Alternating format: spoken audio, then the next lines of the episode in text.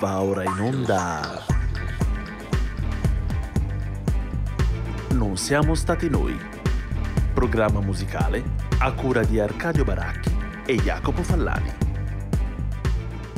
E benvenuti a una nuova puntata di Non siamo stati noi, una trasmissione che spiega come niente si crea e nulla si distrugge, ma tutto si elabora da Mozart a Ixon e Chiusa, a cura in compagnia di Jacopo Fallani e Arcadio Baracchi, tratto da una vecchia barzelletta. Beh. E chi sta qui? Mia zia. Ale, andare. Poca spesa, very inexpensive.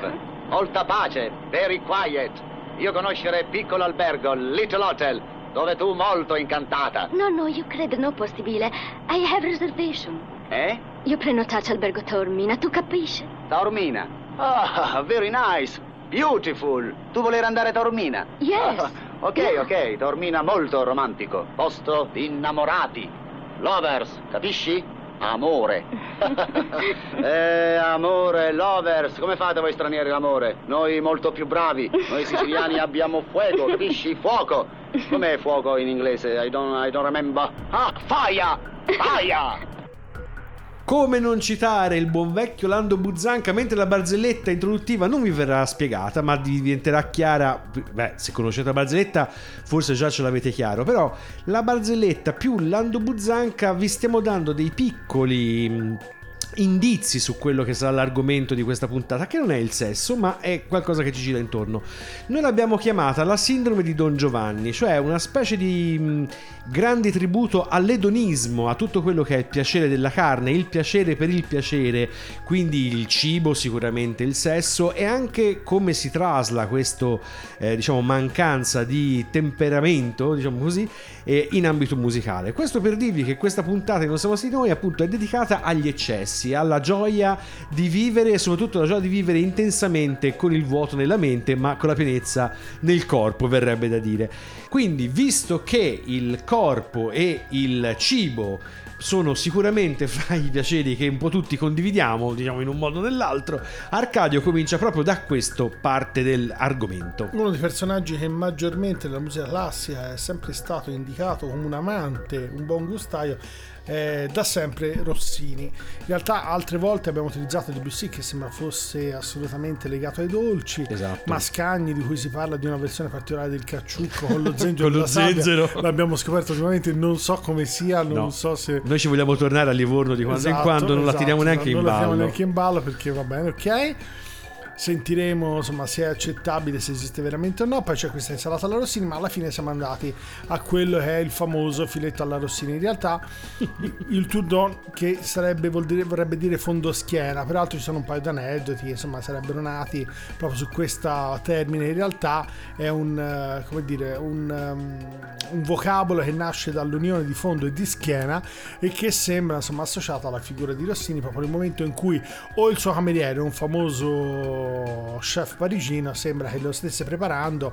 In entrambi i casi si sarebbero risentiti i preparatori al fatto che Rossini stava continuando a chiacchierare e voleva non fargli vedere come faceva il taglio della carne, e l'altro che non voleva essere disturbato mentre faceva questa operazione. In realtà questa vena culinaria rossiniana è sempre stata fondamentale, peraltro ahimè ha avuto anche conseguenze abbastanza devastanti per lui alla fine della sua vita, perché poi è morto di robaccia, inerente proprio a questioni probabilmente relativi all'ambito alimentare, nonostante tutta un'altra serie di problemi che lui in realtà per altri piaceri si era... Esatto, il mix gotta sifilide non lascia scampo. Che si era creato, era estremamente grasso, per cui di problemi se ne ha portati parecchi dietro. Vi facciamo sentire quello che è un brano famosissimo delle Soirées musicales, la danza numero 9, la tarantella napoletana, che in realtà in questa versione non è per voce pianoforte, ma la versione di Liszt è per piano solo. I brani sono particolarmente famosi perché sono fra quella serie di brani che Rossini ha scritto dopo aver abbandonato poi tutte le composizioni di ambito lirico dopo praticamente il 27, dopo che consegna il Guillaume Tell. Qui ve lo facciamo sentire con l'esecuzione di Lando Ieno.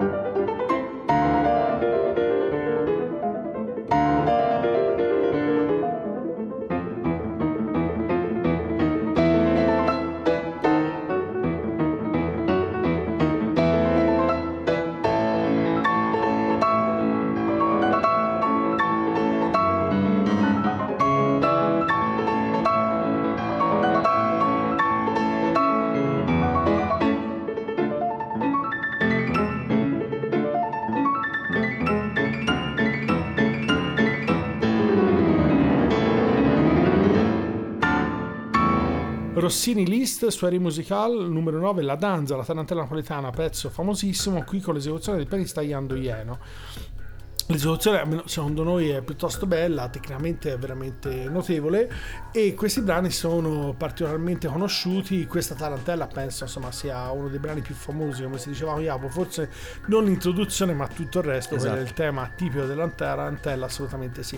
Come dicevamo, insomma, i due piatti a quanto pare da un punto di vista di rapporto fra Rossini e cibo famosi sono due, questa sorta di filetto alla Rossini che so che è fatto col marsala, con una parte addirittura interna del filetto, non tutto il filetto, no, ma una parte scelta, la scelta della scelta per capirsi, e tartufi, e l'altra che insomma sembra sempre inerente al tartufo, per cui insomma l'elemento che sembra centrale dal punto di vista culinario per Rossini è il tartufo, esatto, il tartufo ripieno di tartufo, esatto, il tartufo ripieno di tartufo. E cambiamo quasi assolutamente personaggio, perché il prossimo è Blixa Bargeld, che diciamo passa alle cronache per essere il cantante, chitarrista e leader di Non siamo stati noi Neubauten, gruppo che ha in qualche modo fatto conoscere al grande pubblico, qui grande è tra molte virgolette, la cosiddetta musica industriale, la versione meno elettronica della musica industriale. E Non siamo stati noi Neubauten sono un gruppo che anni fa si è esibito per esempio a Prato nella cavea o nell'arena del Museo Pecci, suonando chitarra elettrica, suonando il basso se non mi sbaglio, e utilizzando trapani a colonna e seghe circolari come strumenti di compendio. Ecco, Blixa Bargeld nel 1980, quando Non siamo stati noi Neubauten prendono diciamo vita, è chiaramente il classico manico di scopa. Volete immaginare appunto il classico personaggio della Berlino alternativa degli anni 80, molto più dedito alle droghe pesanti che noi ai piaceri della cucina, e invece a un certo punto ce lo siamo ritrovati fare comparsate in trasmissioni come potrebbe essere da noi l'ora del cuoco, faccio per dire, dove appunto il padrone del dark e dell'industrial made in Germany fa dei gran risotti o comunque insomma dei piatti anche abbastanza complicati dal punto di vista tecnico. Questo per dire che appunto è un appassionato di cucina. Il suo profilo Instagram parla molto più di cucina che non di musica, e questo qualcosa ce lo da dire effettivamente oggi, diciamo, rispetto al tossichello, diciamo così, del 1980. Bargeld è diventato decisamente più pingue, però è anche l'età che sta avanzando, sicuramente non è clemente da questo punto di vista. Giusto per aumentare il senso di contrasto ce l'andiamo ad ascoltare in Was ist ist, Non siamo stati noi Neubauten. Zwei Dinge sind unendlich, die Dummheit und das All. Kein die, nur die, überall. Mehr die, und die, zuhauf. Nur die Liebe und das Verderben nimmer auf. Wir fordern etwas Abwechslung in unserer Umlaufbahn. Endgültige Befreiung von Jugendschreckerbahn. Keine Gravitätlichkeiten schweben, fällt uns schwer. Und Schluss mit Kontinenten, tritt man der wieder her. Was ist, was nicht ist, ist möglich. Was ist, was nicht ist, ist möglich. Was ist, was nicht ist, ist möglich. Nur was nicht ist, ist möglich. Wir fordern mehr Didi, mit unserem Didi-Charme. Mehr Didi und Didi, Birnen-Marzipan. Wir wollen noch mehr Stress und Substanzen illegal. Kein Montagsreste essen, 5 Sterne minimal. Was Bonus-Ticket from Berlin to Berlin. Ein Kisten mit Champagner, Bio-Wodka, Bio-Gin. Ein Weltgebäude ohne Wände, so viel Platz muss sein. Einen Morgen ohne Kater, ohne Reue nicht dabei. Was ist, was nicht ist, ist möglich. Was ist, was nicht ist, ist möglich. Was ist, was nicht ist, ist möglich. Nur was nicht ist, ist möglich. Wir fordern Sonnenuntergang fürs ganze Abendland. Tanzvermögen unerschöpflich, Nacht danach ist lang. Ohne Schrift und jenseits von Kritik. Ein völlig leeren Himmel angereichert mit Musik. Wir schreiben schwarze Zahlen in zu topische Kalkül. Wir fordern Fingerspitzen und das passende Gefühl. Tagsüber auch die Sterne, mehr Sterne überhaupt. Und heute schon die gestrigen zum Untertage bauen. Was ist, was nicht ist, ist möglich. Was ist, was nicht ist. Was ist, was nicht ist, ist möglich. Nur was nicht ist, ist möglich.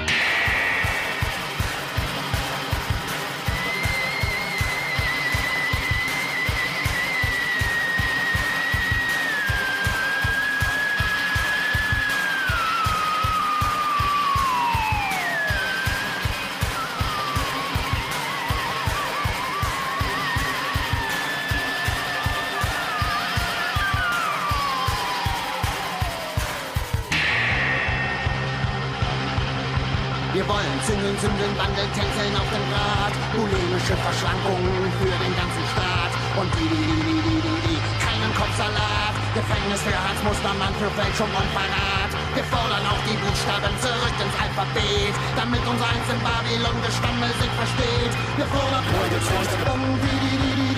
die Musik muss endlich richtig laut, damit uns jemand glaubt. Was ist, ist, was nicht ist, ist. Scusate, ho continuato a sbagliare il nome, è Einstürzende Neubauten.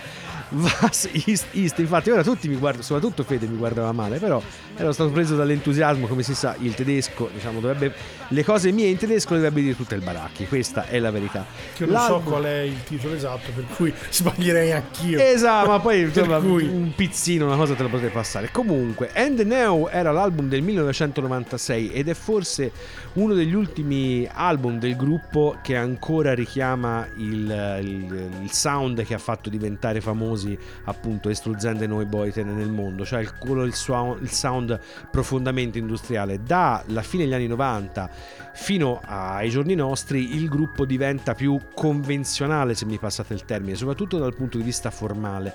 Inizia questo strano melange fra la musica industriale, il punk, il noise e quant'altro e il classico cantautorato tedesco, laddove noi che siamo degli appassionati del genere sentiamo tanti eco, per esempio, di Kurt Weill, ad esempio, sentiamo tanti eco del cabaret di Weimar, per dire.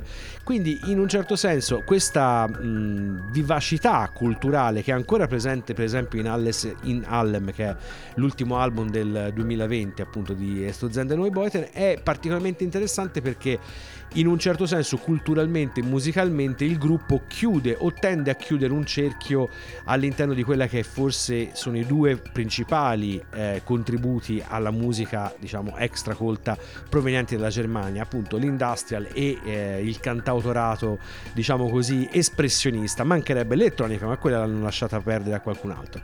Appunto il profilo di Blixa Bargeld per andare a vedere come si fanno anche delle gran focacce. Io ho visto una ricetta tipo un paio di settimane fa, francamente faceva venire voglia di correre a pranzo, diciamo così.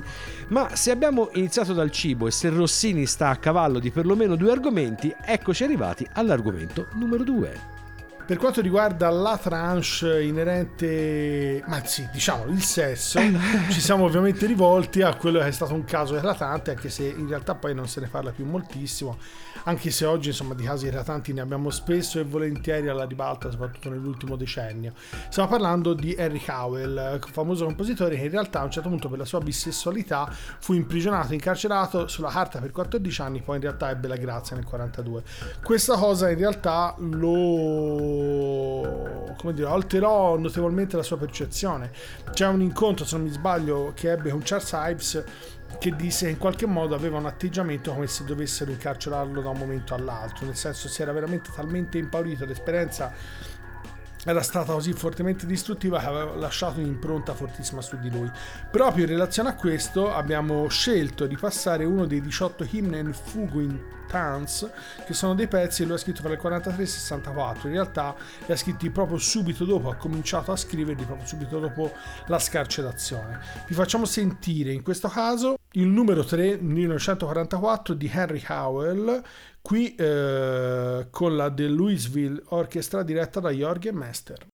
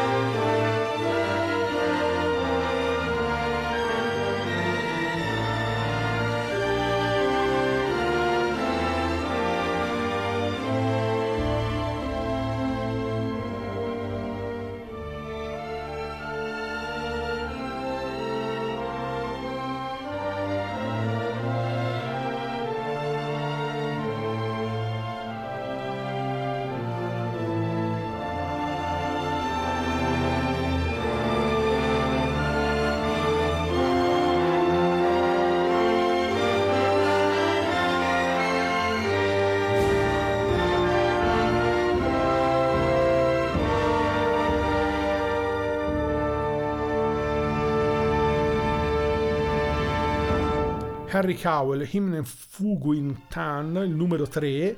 Questi brani scritti fra il 43 e il 64, in realtà questo è del 1944, è un brano per orchestra, qui con la Louisville Orchestra diretta a Jörg Mester. Come dicevamo, la sua scrittura rimane fortemente influenzata dall'esperienza della prigionia, per cui in realtà la parte sperimentale, la parte di sperimentazione è un atteggiamento in qualche modo un po' più anticonformista rispetto ovviamente a quella che è anche la società, ha lasciato un po' lo spazio a un atteggiamento molto più tradizionale. La motivazione è proprio da ricercarsi, secondo alcuni compositori, all'esperienza e alcuni suoi amici, all'esperienza traumatica che lui ebbe con questa incarcerazione. In realtà durante quel periodo si continuò a comporre moltissimo, continuò a scrivere, continuò addirittura a dirigere un coro interno e insomma trovò tantissime energie. Però subito dopo che uscì, insomma, l'esperienza e sicuramente insomma questa bisessualità, che probabilmente all'epoca era vista come un elemento drammaticamente negativo nell'ambito della società, lo aveva spinto verso un atteggiamento, dire morigerato probabilmente è già un termine abbastanza dolce rispetto a quelle che poi furono le conseguenze, insomma, che la sua carcerazione ebbe su di lui. Gli ha toccato abbassare il profilo, diciamo. Esatto. Così, un po' Roma, insomma. Grazie a Dio tutte queste cose ce le siamo un po' buttate dietro, un po', non del tutto, dipende un po' da dove abitate, però ce le siamo un po' buttati dietro le spalle. Bene, andiamo invece a un personaggio che tutto sommato non ha mai fatto grossa pubblicità ai propri orientamenti, gusti, quantità e qualità di carattere sessuale, però nelle sue canzoni spesso Conor Oberst in qualche modo fa capire che quantomeno è, come dire, onnivoro, se così mi passate il termine, così continua anche la metafora di carattere culinario, nel senso è uno di quei personaggi, chiaramente stiamo parlando del leader incontrastato e principale autore del gruppo Bright Eyes, e il Oberst tende, diciamo, a far capire appunto la vivacità dei propri gusti sessuali utilizzando il classico metodo, diciamo, freno acceleratore. In alcuni pezzi la sua sessualità è molto esplicita, diciamo così, in altri è sicuramente più suggerita. Visto il tono di questa puntata, oggi ci siamo portati decisamente più sulla parte esplicita. Lover I don't have to love, cioè quindi amanti che non devo amare. Diciamo, visto che questa è una trasmissione che ogni tanto potrebbe essere ascoltata anche da persone molto giovani e impressionabili, non entriamo troppo nel merito del testo, che è abbastanza spinto. In realtà a un certo punto lui invoca la possibilità di poter fare sesso con qualcuno con cui poi non debba neanche parlare. Questo è il senso sostanzialmente di quella canzone. Ce l'andiamo ad ascoltare, Bright Eyes.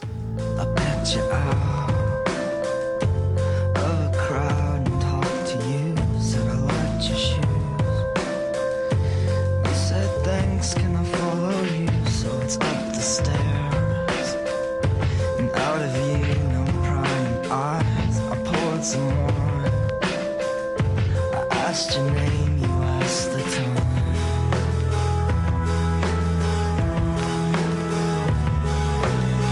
Now it's 2:00.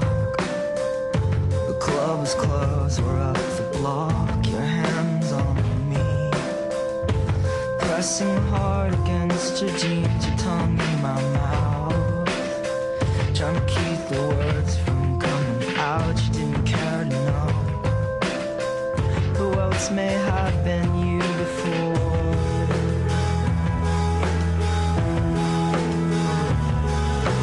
I want a lover I don't have to love. I want a girl who's just out to give a fuck. You're the kid with the chemicals. I thought he said to meet him here, but I'm not sure. I got the money if you got the time. You said it feels good, I said I'll give it a try.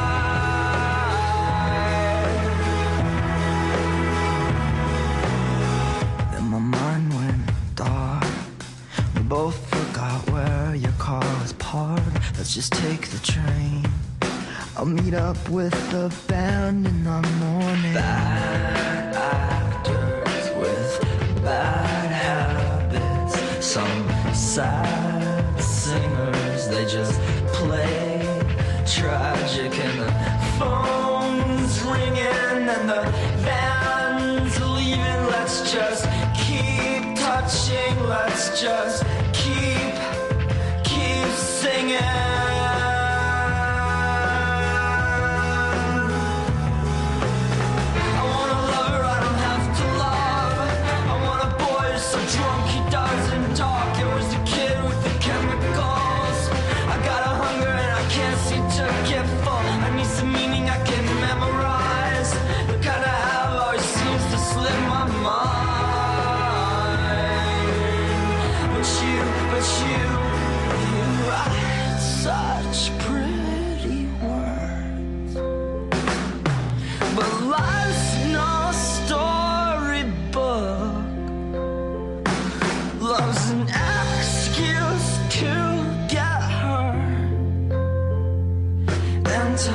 Amanti che non devo amare, Lover I Don't Have to Love, appunto Conor Oberst con i suoi Bright Eyes, uno delle pletore, diciamo, di progetti che Oberst tiene in piedi contemporaneamente, ma decisamente il più famoso. La scrittura di Oberst va a inserirsi in quella che potremmo definire una specie di cantautorato screziato di New Wave. Infatti si sente molto spesso il riferimento dei buon vecchi Leonard Cohen, Neil Young, si sentono un po' di Cure, si sente sicuramente anche l'intensità in alcuni passaggi tipica del country, diciamo un po' bastardo di Townes Van Zandt. Oberst si è fatto conoscere sicuramente come uno dei grandi autori di questa ultima nouvelle vague di cantautorato ancora elettrico che dagli anni 10 ha acquisito sempre più spazio. Il brano che ci siamo andati ad ascoltare fa parte del primissimo repertorio appunto di Bright Eyes, è il singolo del 2002 tratto da Lifted or The Story in the Soil, Keep Your Ear to the Ground. Accidenti a loro e a questo maledettissimi titoli, però è appunto una scrittura molto interessante e ripeto, riguardo appunto l'aspetto sessuale, la curiosità di Oberst di utilizzare questi due toni quasi contrapposti. C'è chi dice che Oberst faccia un po' a nascondere, tra virgolette, la propria omosessualità. Oberst non ha mai confermato né smentito, tipico del personaggio e di altri personaggi che andremo a vedere più avanti in questa puntata. Ma a questo punto, visto che abbiamo mangiato e abbiamo fatto anche le cose, entriamo in una fase più meditativa, una parte più contemplativa, più ascetica, in realtà più controllata. Stiamo parlando di forme che nell'ambito della contemporaneità sono sicuramente più tipiche, si trovano maggiormente e sono sicuramente più associate a quella che è la musica che si è sviluppata dopo la scuola di Amsterdam fino agli anni 80-90. Ora, il periodo attuale non è felicissimo nell'ambito della musica contemporanea, in particolare in Italia, forse si spera ci sia una ripresa, ma non è questo momento. Comunque non c'è nel PNRR, ci sono un po' di soldini per la contemporanea. A quanto pare poca roba, sì, ci sono delle indicazioni, c'è anche dei bandi nazionali, però insomma sono sempre abbastanza limitati, come vedete le stagioni si propongono sempre abbastanza limitatamente. Abbiamo scelto un autore che in realtà non abbiamo passato quasi mai, Adriano Guarnieri, autore che negli anni 80 ha ricevuto il premio Abbiati della critica per un'opera, e questa serie di commissioni insomma lo ha visto assolutamente come personaggio di prim'ordine nell'ambito della cultura italiana, anche perché avevo ricevuto commissioni dalla Fenice, dalla Scala, dal Comunale di Bologna, dal Maggio Musicale e da altri enti, fra cui peraltro anche alcuni personaggi, fra cui Luciano Berio. Nel caso specifico l'idea di fondo inizialmente lui parte da quello che probabilmente da un punto di vista concettuale è una corrente più vicina allo strutturalismo e poi assume connotazioni che sono più legate a una sorta di scrittura legata proprio a quello che è la sonorità in sé e una matrice strettamente correlata proprio all'evoluzione del suono e della struttura del suono come massa sonora, proprio come massa uditiva. Le sue partiture anch'esse sono motivo di importante valutazione, anche perché se vi capiterà di vedere un originale di Guarnieri noterete che c'è una parte proprio di flusso anche da un punto di vista di scrittura assolutamente preponderante. La parte di astrazione si sente è forte, nel senso ovviamente il tipo di approccio rispetto a quello che è la sonorità è sicuramente legato a un concetto proprio del suono in sé per sé, per cui diciamo che gli elementi meta musicali devono essere dichiaratamente espressi, perché sennò non sono così naturalmente evidenti. Abbiamo scelto una delle sinfonie dalle live sinfonie, che in realtà prendono il nome dal live electronics usato con quelle che sono composizioni sinfoniche per orchestra. Abbiamo scelto la numero 4, ve la facciamo sentire con l'orchestra comunale di Bologna e la direzione di Marco Angius.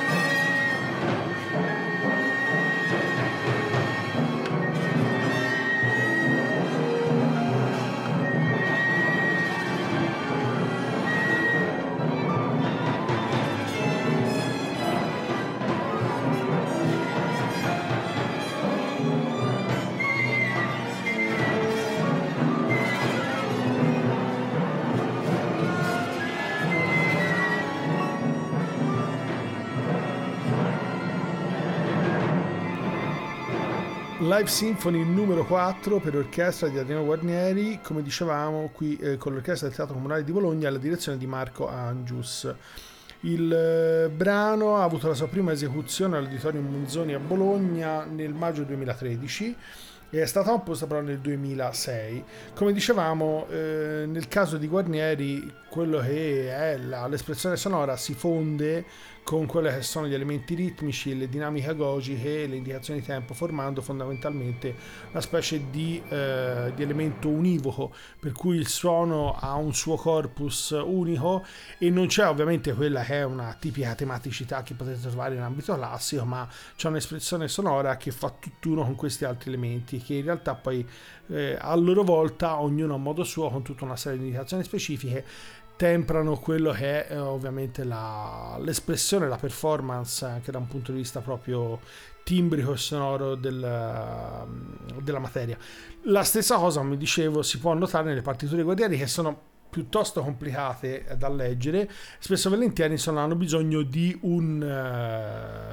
un personaggio che ovviamente, spesso volentieri un copista, sia in grado di riportarle a una scrittura che in qualche modo da un punto di vista anche grafico la renda semplicemente più fruibile a quello che poi è l'esecutore. Il riferimento all'astrazione rispetto all'edonismo era partito proprio dall'idea di un articolo dove il titolo era Boulez è morto, riprendiamoci la musica contemporanea, per cui l'idea di fondo era quella, come dire, di ritornare dopo questa sorta di parentesi, almeno come viene indicata ultimamente, che andrebbe secondo loro dal 45 a pochi anni fa, una parentesi sì, di 50-60 anni, per ritornare a un tipo di contesto di compositivo musicale più vicino a che in qualche modo si riappropri di un dialogo con quello che sarebbe lo spettatore. E non so quanto sia interessato al dialogo con lo spettatore, in realtà lo sappiamo purtroppo, il personaggio che sta per arrivare ora, perché appunto nell'ambito di quelli che si sono in questo caso astratti dai piaceri della carne in tutti e due i sensi, troviamo sicuramente Morrissey, voce e principale lyricist dei The Smiths. Perché si è astratto dai piaceri della carne? Beh, innanzitutto in tempi non sospetti Meat is Murder era diventato uno dei capisaldi della discografia degli Smiths, il gruppo che inneggiava, soprattutto Morrissey inneggiava appunto al vegetarianismo in un momento in cui ancora la parola vegan non esisteva, per cui però si puntualizzava che la carne fosse appunto omicidio. E poi perché Morrissey ha spesso giocato con la propria immagine pubblica, chi se lo ricorda una trentina di anni fa con i crisantemi, comunque coi fiori infilati nella tasca posteriore dei pantaloni, muovendosi in un certo modo che lui stesso rimandava per esempio a alcune cantanti showgirl tipiche dell'Inghilterra, della swinging London degli anni 60. Quindi l'idea appunto di un cantante neanche androgeno ma quanto pienamente gay, che si è sempre invece scontrata con la vivacità con la quale Morrissey ha sempre smentito non solo la sua omosessualità ma anche proprio la sua qualsiasi orientamento sessuale. Morrissey si definisce bizzarramente asessuato. Non dico bizzarramente perché appunto tutto questo in contrasto con tutta una serie di liriche dei brani di The Smiths che in realtà fanno pensare che la materia non gli fosse né del tutto sconosciuta né del tutto dispiaciuta, però lui non ha mai teso a sottolineare quale e se eventualmente esistesse un suo schieramento preferito. Ce l'andiamo ad ascoltare nel brano che ha dato il via alla fulgida e meravigliosa carriera degli Smiths, brano del 1983, Hand in Glove, The Smiths.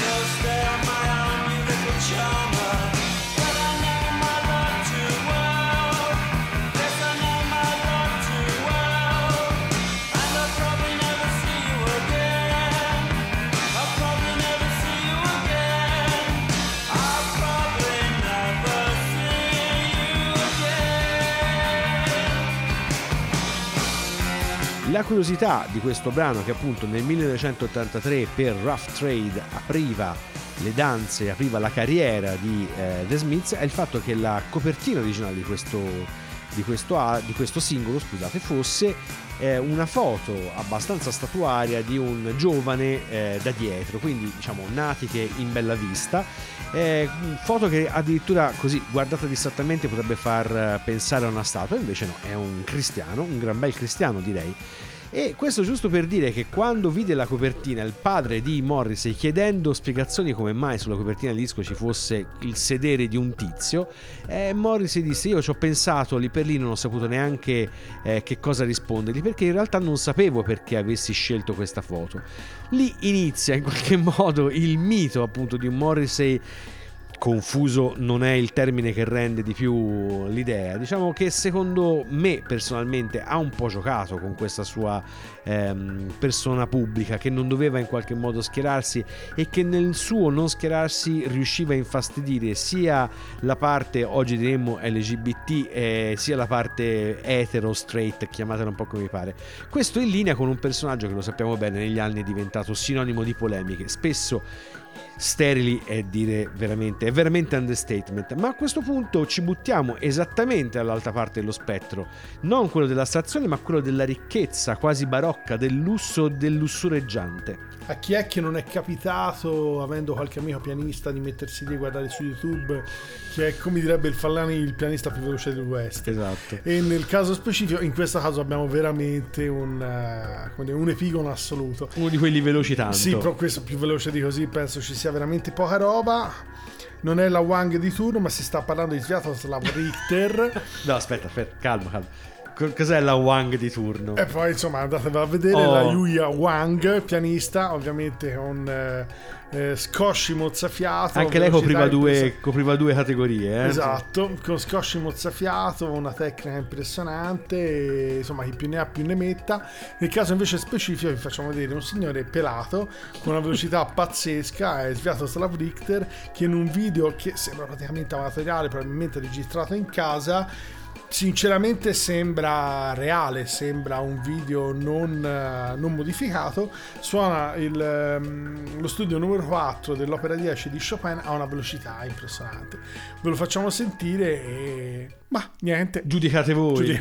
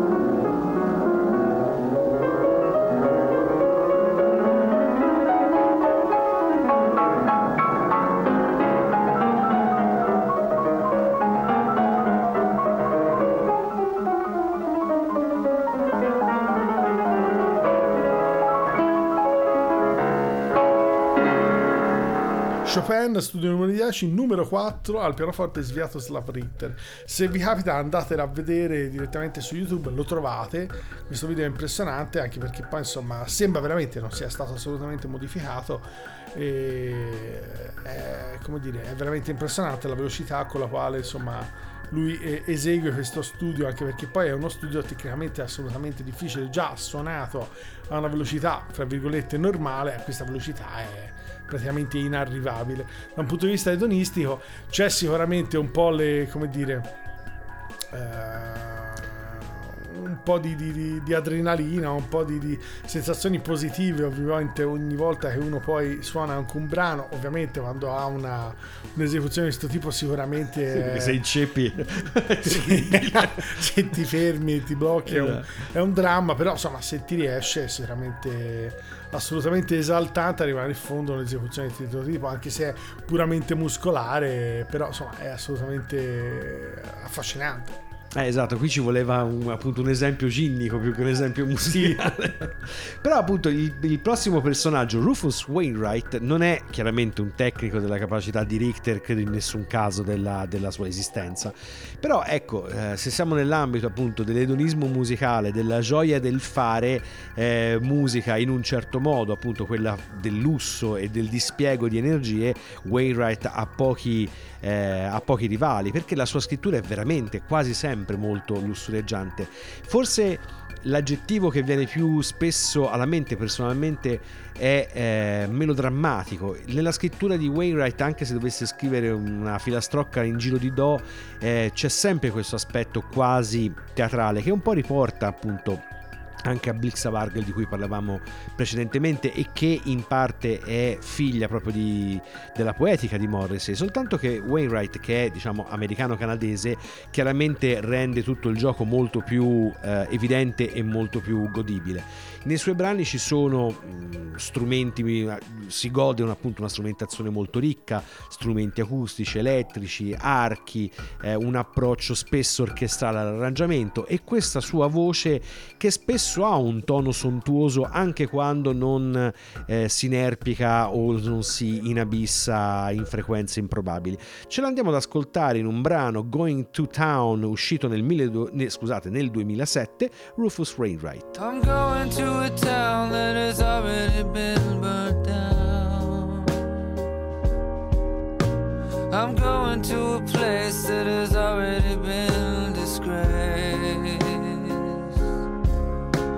I'm gonna see some folks who have already been let down. I'm so tired of America.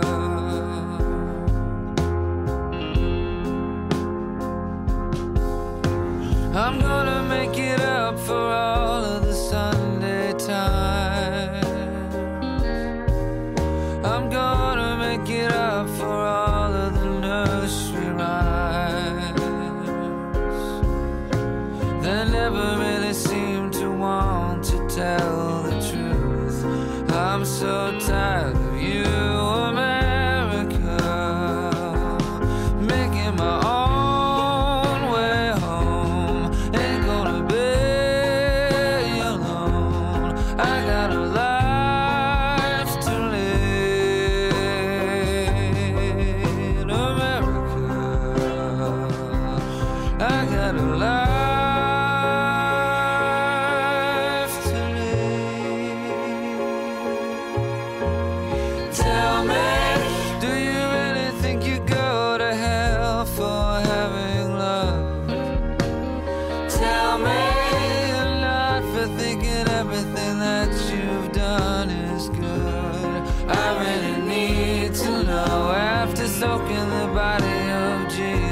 Christ in blood.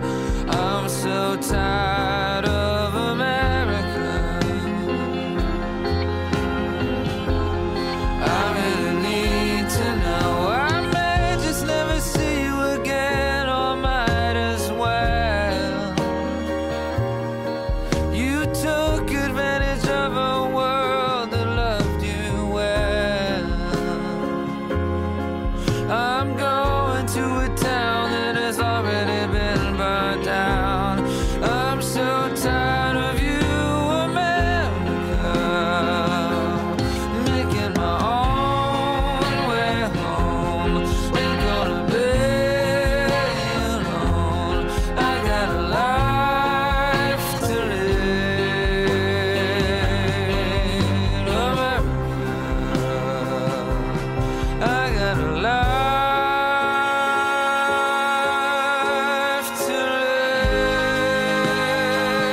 3 minuti e qualcosa appunto di un esempio della scrittura tipica di Wainwright, del tono tipico di Wainwright, come sentite questo incalzare di uno che non ha vergogna di suonarla barocca quanto va suonata.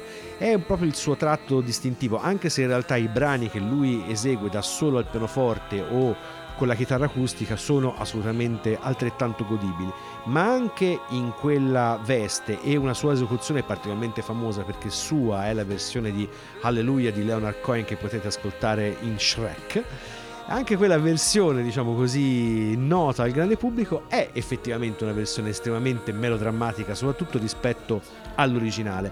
La cosa interessante è che Wainwright, e qui andiamo a chiudere in maniera mirabolante il cerchio di piacere e la carne, Wainwright è in qualche modo imparentato proprio con Leonard Cohen, perché tramite inseminazione artificiale Lorca Cohen, una delle figlie di Leonard Cohen, ha dato a Wainwright la possibilità di diventare padre, lui e diciamo il suo compagno.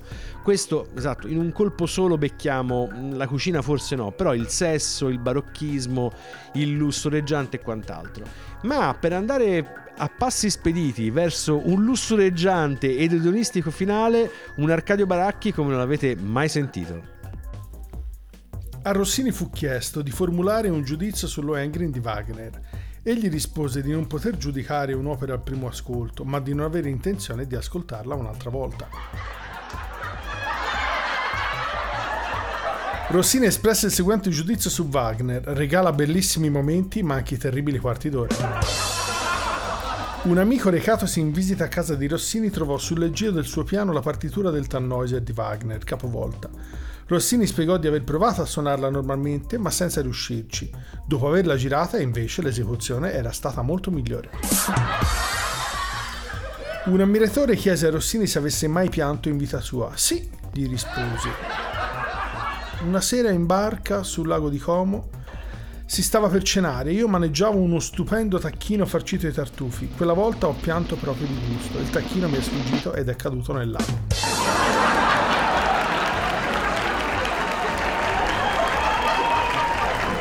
Così inauguriamo Arcadio Baracchi stand-up comedian, diciamo. Aneddoti rossiniani, ma non solo. Noi ci riproponiamo di avere questi spazi più spesso all'interno di Non Siamo Stati Noi.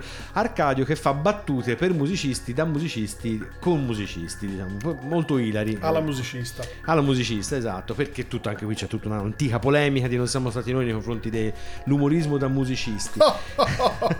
Questa puntata dedicata all'edonismo, alla figura, appunto, al nome tutelare di Don Giovanni che abbiamo fatto aleggiare intorno a tutta questa roba va a chiudersi con un brano musicale che nelle nostre intenzioni dovrebbe in qualche modo ricordare proprio lo sfarzo di alcuni banchetti.